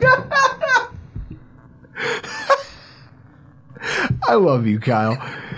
So th- I guess this is it. Like, I love the amount, the attention to detail you pay, which is why we do this with you when we have these conversations. Now, the big one, the one that everybody wants to know about, is Tre White. Everybody's talking about it. You've done pieces about it. You've talked about it before. Here's the question I want to know: Are we likely to see him start on the pup list? Here, answer me like this: Are we more likely to see him start on the pup list for the for week one through six versus him somehow miraculously fast tracking his recovery and being available week one? What's the more likely outcome? So Just I'm so I can prepare myself. So I'm going to correct you. That Pup changed from six games to four games there. Oh, all right. And and now injury reserve is. Well, I didn't even season- get that email. Yeah, is now four games as well there too. So this all came out right after I got on, uh, after I got done with uh, Joe on Locked On Bills back in May there. So this added a whole bunch of new wrinkles this year. So I went through all the scenarios and I. I, I want to be right on this. I'm probably not going to be right because I'm not in the room making these decisions. And of course, we get cryptic, you know, information Yeah. from Brandon Beane and Sean McDermott. Well, because they're never going to tell you No, anything. no. They, So- they're, the the fact that they're both walking Ambien, Beane will give you a little bit more than McDermott. oh, will. absolutely, yeah. But what I love is that the fact that they are the way they are is why there's a podium in my garage, and we have a backdrop that I have hurt myself drunkenly falling off of. Like we did our own post games because these guys tell us nothing. Exactly. So I, I'm going to go through a few different variables which make it difficult, and I, I they can go off of any which way they, they want to because they're the Bills. They want they can do what they want there. So they're paying him a ton ton of money, so they have to be mindful of you know his long term health and whatnot there. So he could start on training camp on pup. And then once they feel comfortable that he can get out there and start practicing, he can be activated to the active roster. Eh, When he's on pup, he counts toward the 90 man roster, but then they can carry him over from pup to you know the regular season pup. Yes. and he doesn't count. So like that's a way to scoot him through. But if you're on pup, you can't actually practice with the team. You can be in team meetings, do That's everything else it. there. So You it's like can't okay, be on the field. Yeah. So like okay, do you want to get him out there? Because like you're not going full speed. You can be uh, part time out there. If you activate him, you can't put him back on pup. I mean, it's like once you're Well, yeah, it's, you can't put the ticket. toothpaste back in the tube. And then also too, like with injury reserve, we've seen guys where they've taken them, Jon Feliciano, Marquez Stevenson, where they've had injuries and they put them on, they make the act- active roster, then put them on injury reserve and let them sit there for a while. I'm not sure if they can do that with Tre White because I, I, I I've looked into this. I can't find the rules where saying like you know if you're not practicing fully, if you're still coming back from an injury, but if he passed a physical, then you should be able to be out there. That's and, it. So like I don't You think have they to can fail use a that physical in order to qualify or or have an injury to be to be qualified to over an injury reserve. And I Okay. couldn't find information. I have resources, but I haven't gone down that road if I need to yet. I just I, I there's a kind of limit where I'm like, do I need to go this far into it? And I don't think I need to yet there. So, but I don't think if you're going to be able to pass a physical, then they're going to put you on injury reserve at the end of this, the training camp and suddenly move you over that way there. So, you know, they could move him over and pop and then you know create a roster spot for him. Uh, but I just feel like with what he is, you could put him on the active roster. You have to make some guys inactive during the regular season anyway. Why not just have him there and then slowly introduce him over time? And you're not you're not stuck on saying you have to play 100% and the snaps all the time. So like I feel like that's the most reasonable thing. Start off on pup when he's comfortable out there. And I talked about this with Joe and everything else in my articles. When week one hits, he'll be just shy of nine months, which is that kind of delineation point with regards to where they have the higher risk for ACL tears. Okay. Um, you know, it's like I think it's seven times greater ACL tears if you return you know prior to nine months than after. I don't think a week's gonna be a, a huge difference, but still, there's that delineation point where you've seen the Bills be a little more conservative. So, if I had to put money on it right now, I would say he starts off on pup, gets activated the active roster, practices somewhat, makes the active roster, and then slowly worked his way in. And then kind of you see his his game increase throughout the season and kind of you know get ready for the back end of the playoffs there. So I don't see him playing in the preseason games at all because it's No, that's wild. That's nonsense. So you use part of the regular season, kind of work him in there that way, and then kind of plateau him. Like they they've done that with other guys. They have a long history of that there. So that's that's a, if I could place a, a bet on that, that's probably what happened. But if I'm wrong, I I- I don't care because I mean there's no Well, money on it. But yeah, like well- I can't I can't. Yeah, no, it's hard to forecast Yeah. what they're going to do. You're not them. You don't get to I- make those calls. And I don't know what he's doing. He could be. They said he's on track, but I mean, they could be pulling that out their ass. And Well, that's it. They they want to say I don't think they are, but they Well, might. We're not the Patriots. Not only are we better than them, we have a better quarterback than them, and also we don't lie about our injury report. And I'll add one more thing to that. So I found something in, when they did change it from six games to four. There, they have to declare guys for pup if they're going to go regular season by I think it was October 23rd. And the reason I found that is because they have to declare that for when uh, the roster gets gets cut down from 85 guys to 80. So we'll know within a month of training camp starting. Oh, wow, Yeah. So if he's if he's been activated, great. If he's not, and it gets closer closer to that date, then they'll be kind of having a decision to make whether they want to do that or not. So that's something I found that I thought I Okay. I, I- other people have published it, but it's not out there as much. So we'll know before the regular season whether he's going to move to pup or whether he's going to be activated. So All right, August twenty third So twenty we're not is something. be waiting with bated breath to find out. They're not not on yeah they're going to know before Okay. cut down days. Perfect. All right. So there's at least some clarity as far as where this will go. I everyone's saying all the right things that they think Tre White will come back and be exactly what he was. Everyone's talking about how hard he works, and we've seen instances where guys have come back from these sorts of injuries. Again, no one's ever the same, but maybe they find different ways to do the same thing. Well, They, they come back and are good, but not usually that first year. We even saw with Yes. Harrison Phillips. He worked his ass off. We saw the videos, but he just wasn't the same player the first year after. Then he has a career year and cashes in for uh, Minnesota. Yeah, he he found a contract. So it'll be interesting to see what version of Tre White comes back and what Kaiir Elam can do in his stead. It's it really is. But so one of the last things I want to close this show with is when we talk about just health. At the top of the show, we talked about the Jets and how hey they pivoted their, they started bringing in guys who don't have any significant injury history. After decades of the injury bug, Sean McDermott and these guys have kind of ushered in this golden era of health for the Buffalo Bills. Whether it's because of the trainers they have, whether it's because of the philosophies they employ when how they platoon guys, the snap share, whatever, whatever have you. They're finishing very well in terms of man games lost every single season under Sean McDermott. A lot of those core players have proven themselves when you look at what the Bills roster is currently made up of. Ed Oliver, Tremaine Edmunds, Stefon Diggs, Josh Allen. These guys, Josh Allen was hurt in that Tampa Bay game. Very much so. Didn't give a fuck. Uh, Ed Oliver, he's been nicked up. Doesn't care. Tremaine Edmunds never misses time. Not much. I mean, he'll miss, uh, you know, AC joint sprain, a hamstring, but it's not extended time. Not extended time. Uh, Stefon Diggs played through a core muscle tear in the playoffs because he's like, "Fuck it, it's the playoffs." Yep. We Cole Beasley played through a broken leg. Yep. This is the, our coaches instilled the toughness in this team. Like you have to be tough or you don't make it. So with that in mind, half the reason we're Super Bowl favorites is because of our team's depth. And when you look at the depth pieces we've added here in free agency, I don't know. You look at the biggest names and they stand out because they've been so incredibly fucking durable. Von Miller. Think about Jerry Hughes. We were just talking about how he played through a wrist injury and he played through this and that, core muscle surgery. Von Miller, knee injury early in his career. Early. Yep, ACL. Everyone goes, okay, well, we'll see how he bounces back. Seven consecutive Pro Bowls is how he bounced back. Back to back All Pro designations. And he suffered an ankle injury in 2020 that, even though he had surgery, didn't stop him from joining the Rams defense and going out there and winning a Super Bowl. And teaching Aaron Donald everything he needed to know about being a better pro. That's the biggest thing about Von Miller. He's a teacher plus a player. That's why he does that pass rush uh, summit. You're getting one of the best players on the planet. You're also getting one of the best educators at his position. Defensive tackles, Daquan Jones, Tim Settle. I was shocked when I looked at this. I did my own research. I was trying to do my own version of banged up Bills. Jones tore a bicep late in 2017, ends his season.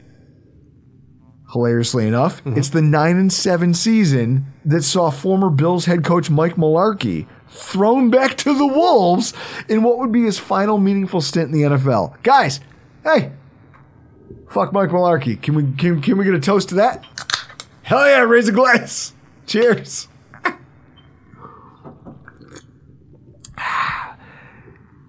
Jones and Settle are a lot like Von Miller. They've been incredibly durable.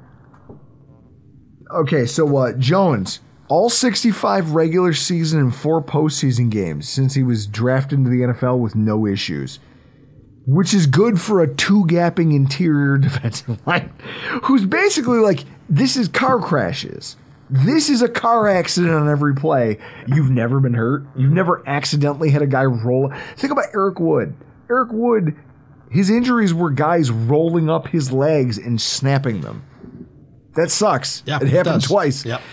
This guy has somehow managed to do this for almost a decade and never had that happen to him. He keeps quick feet, he keeps his head on a swivel, and yet he's bodying up multiple people at the same time. It's that spatial awareness. I mean, This is it. It's spatial awareness, quick foot. Think about Josh Allen. People go, how does Josh never get hurt? Some people have elite spatial awareness. It's just, I know where you are, I know where I am, I know how big I am, I know how big you are, and I just have a feel for this. Mm-hmm. And I know what I can and can't get away with. It's the reason I, most injuries happen in the pocket. When is Josh Allen ever standing in the pocket? If he thinks he's in danger, he runs. And that's when, when he's in the open field, he'll go toe to toe with defensive tackles, linebackers, cornerbacks, doesn't matter.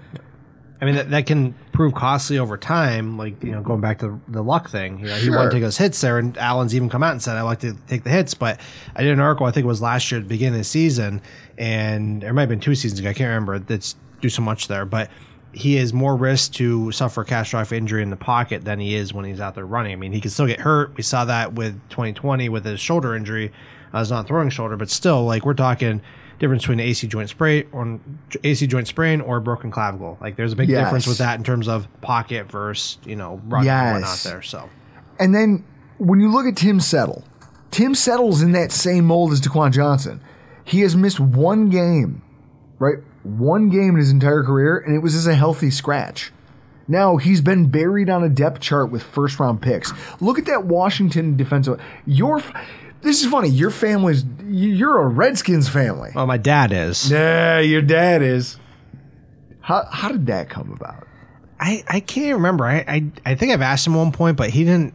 I can't remember exactly what it was. So I know Does that he the- Dan Snyder?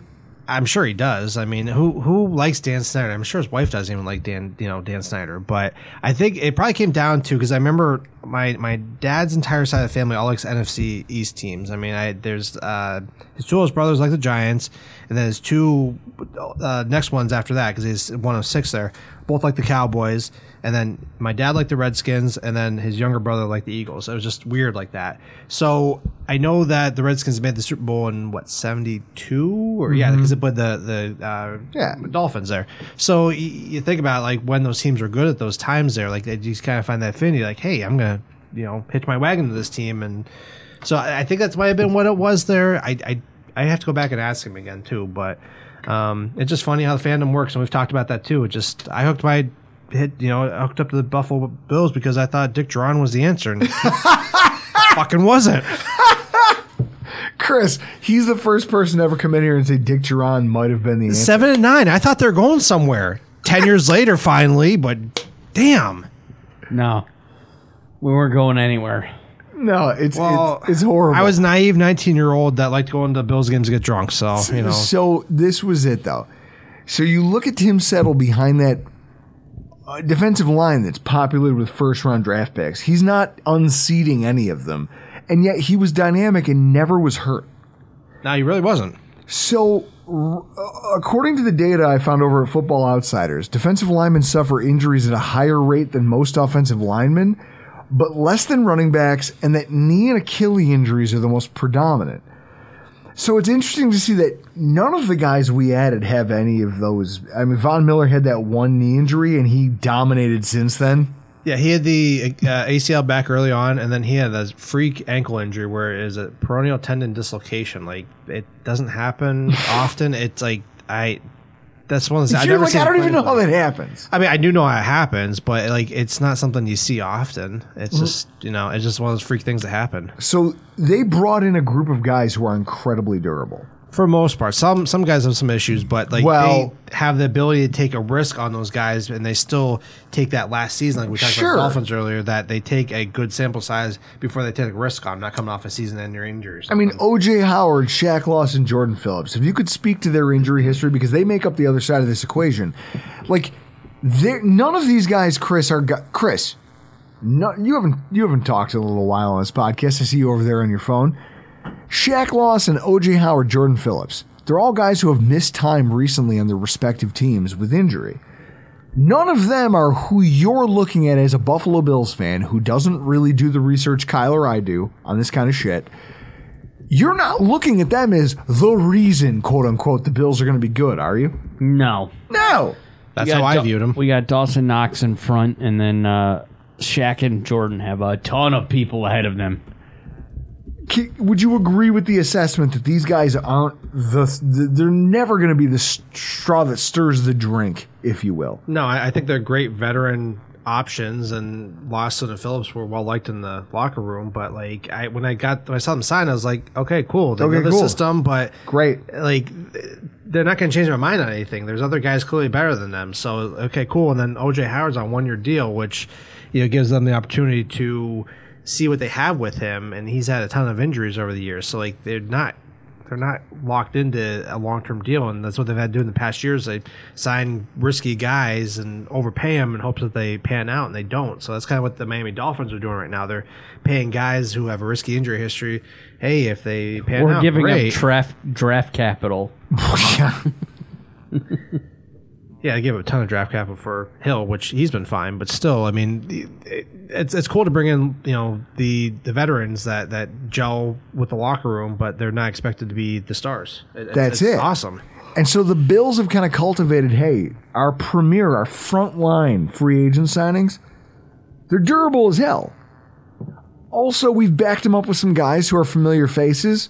If they don't stay healthy, it's like Chris, didn't we say it? I don't give a fuck about the running back competition or the tight end competition, and I don't want to hear about OJ Howard. Why? Because we had Lee Smith as our tight end too. I don't give a fuck Yeah. about him. If OJ Howard makes it healthy into the season, it's found money because he's immediately better than any tight end two we've had over the last four years. So don't talk to me about it. Ultimately, this Bills roster has, like, if you want to take a look at the AFC as a whole, now that we've kind of gone through all of this, it's got to feel really good that you're a Bills fan today, doesn't it? Hell yeah. It, it's made that journey through the drought so much better. Right? So much. This team right here is the thing we've been waiting for. But when you look at how it came about and when you look at the attrition that our roster suffers year over year compared to the other teams in our division, it's not even close. We have the best program. We seem to sign the best players.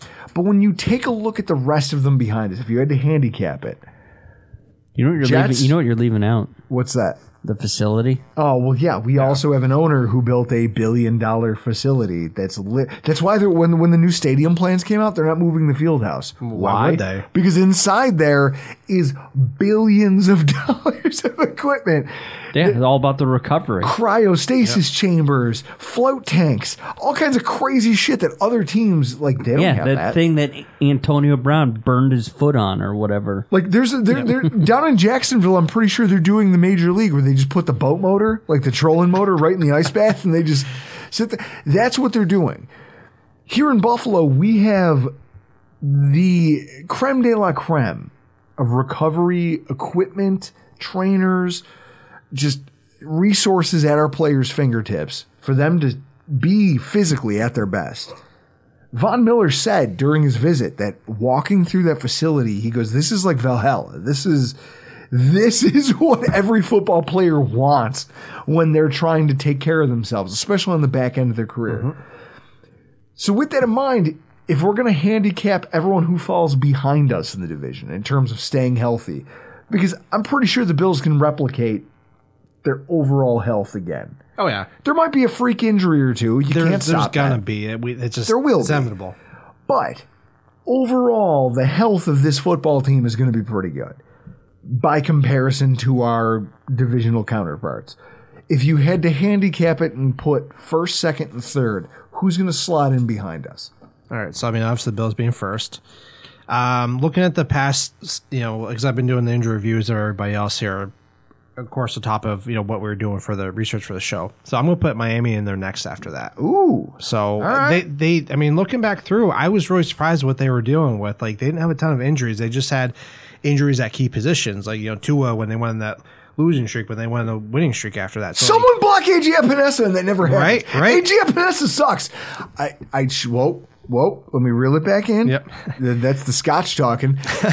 But I mean, they didn't have a ton of injuries. Like they had, you know, everybody's injuries, but there wasn't like, oh, that's why they did so bad because they lost these key players. Like other than Tua, they didn't really, they didn't have anybody huge they lost, and so like that's why I'm slotting them in at second.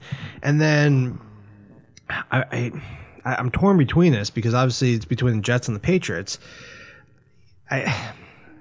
I almost want to give the upper hand to the Patriots because they've had a long track record of, of winning and producing, getting guys out there, and then the, the Jets because they're still trying to work through guys that are coming through off of the injuries and the major stuff, and they haven't turned over that training staff despite all that stuff. So I feel like it's Bills, Dolphins, Patriots, and then Jets, but the Jets are like neck and neck there with the Patriots because the Patriots aren't doing anything to help themselves because they just say everybody's injured and then they're not. The Jets are at least trying to make something change, and the Patriots like, hey, how long can we keep going till the wheels fall off? Chris, that that sounds about in lockstep with what Christian Simonelli said last week, didn't he? Yeah. It's it's funny to think about the fact that the the Jets haven't won a divisional game in two years. They're 0 6 over the last two, or no, 0 12 over the last two seasons. It's Has the hilarious. Bills, has the Bills? I don't think they've ever done that, right? I No. mean, not, not recently. I don't think we've ever been swept in the division multiple years in a row. I don't think anybody's done that since Tampa came into the league in '78. With the Sherbert, with uh, Vinny Testaverde at quarterback. Oh, I remember watching the, the, ni- the Bills 1991 Super Bowl video. My dad has the tapes, the, the I've got Sports it too, Illustrated tape, VHS. VHS tapes. And I remember watching it and seeing those Sherbert uniforms and just being like, what the hell is going on here? Oh, we battered that team to pieces. They're terrible. What I'll say is that I think that this is the year that the Jets are going to steal a game or two from someone, right? I, I would think so. And if you look at who it might come from, it might be the Patriots. I can agree with that. And I almost feel like, in terms of trend, at least the the Patriots went to the uh, the Jets went to the bottom. two wins, four wins, most injured team in football forever. They're at least trying to change. Mm-hmm. To your point, the Patriots are just staying with what they know. I feel like this is a year where I'm, I'm not saying the Jets will finish better than them, but I, I think the Jets steal a game from them. I can agree with that. All right. And to answer my own question, I looked back when the Bills went two and fourteen. I'm thinking that's a ripe chance for them to go zero and whatever it was because they had five Yeah. teams at AFCs. They still beat the Colts each year. Yeah! they- so in '84 and '85, so like even then they couldn't like they they they weren't ever as bad as the Jets losing all the division games. I was they had learned something new every day. Suck it, Colts. all right. So, with that in mind, you've now gotten a rundown of all the injury issues that are plaguing every single one of the AFC's teams. We now have a very clear view of who's going to slot in where and who has what issues ahead of training camp. It'll be interesting to see who gets, because I'll tell you what, the Bills roster is the deepest by default. Absolutely. We're the ones that are built to sustain a couple injuries. The rest of these, it's going to be very interesting to see how it plays out. I can't wait to see it. You're going to have information on all this. Plus, you cover the rest of the NFL for another website. Why don't you tell the listeners a little bit about it? All right, so I, I'm working with the Game Day. Um, it's a sports betting site that's actually ending soon. I didn't even tell you guys that there. So they're they're consolidating all their work in house. I'm a freelance writer, so that's going to end here soon, unfortunately. But yeah, it's been a good run. I thank them for all the you know opportunities they've given me. So uh, I'm a free agent in the sports betting a- aspect. So if anybody's out there looking for injury analysis, hey, you know, give, give me a call. I So- actually think I have an outlet for you. all right. We'll talk well, after we get off air. Exactly. So, but I was doing that stuff, and I I, I, I surprised myself with the betting record because we know that there is a correlation between you know when there's injuries and in terms of how to bet the games. I think I finished plus three units, and then my All record was like sixteen forty five during the season. Which so we we know that I, I bet more with my emotion in terms of the units. That's where it got me in trouble. But like I knew that my process was was solid because my record was, was definitely good. I came in with a winning record there. So, um, yeah, so I, I'm over there. Uh, I was over there soon, you know, to be done soon. And then I'm still over at you know, Buffalo Rumblings. Um, you know, I'm still doing my own site there. Um, Yep. And then I, I and then, uh, uh, do work for Cover One too, and then I did a um, rookie injury guide with with two friends of mine, uh, Dr. Ethan Turner and Dr. Jeff Mueller. So we went through all the major draft picks that we expect to be the top 100, top 150, and we did the injury analysis. And we put it into a um, in, into like a whole draft guide, so like people use for dynasty and you know Yeah. whatever else there. So we we look at and then Ethan, who was the founder of this, he came up with this injury risk rating. So he identified based off of you know these past injuries how that correlated out to injury risk there. So like he said guys like Justyn Ross, for example, from Clemson, he was a ten. He had never scored. No, he'd never had anybody score that high on that. And of course, we saw the issues he had with the neck issue. Like Yep. he might never play NFL football because of the risk with that. Then you see some other guys that came in with some major injuries, and then he's seen a correlation between those guys have those injuries in college that don't pan out in the pros there. So like he has four or five years of data now, so I got to help participate with that. Helps make my job easier when doing this stuff later on because I had some of the information. So like I'm all over. I'm willing to dig into whatever I need to to find the information there. So it, it's it's fun looking at seeing how this stuff is it- it's just fun to fun to do it. I never thought meeting you guys and then doing so meeting you guys in 2016 and now we're in 2022 almost six years later give or take a few months and i continue to see more opportunities and doing everything else with this like you just keep on digging more and more stuff there it's just Well, we apologize to your wife. Yeah, we Hey. hey, listen, I make no apologies. some of this stuff has made me money and she's that's suddenly been like hey you do what you need to do so Yeah, until It's this, it's it- always funny. until this turns into you shutting everything down because the Bills offered you six figures, and then and then Alex will get it. Like, oh, What I i love, look at it she'd be like be there yesterday the day I the, the day I told my wife you were coming over to her house to watch a football game, she goes, "A man you met on the internet is coming to our home." I want you to hear how that sounds out loud.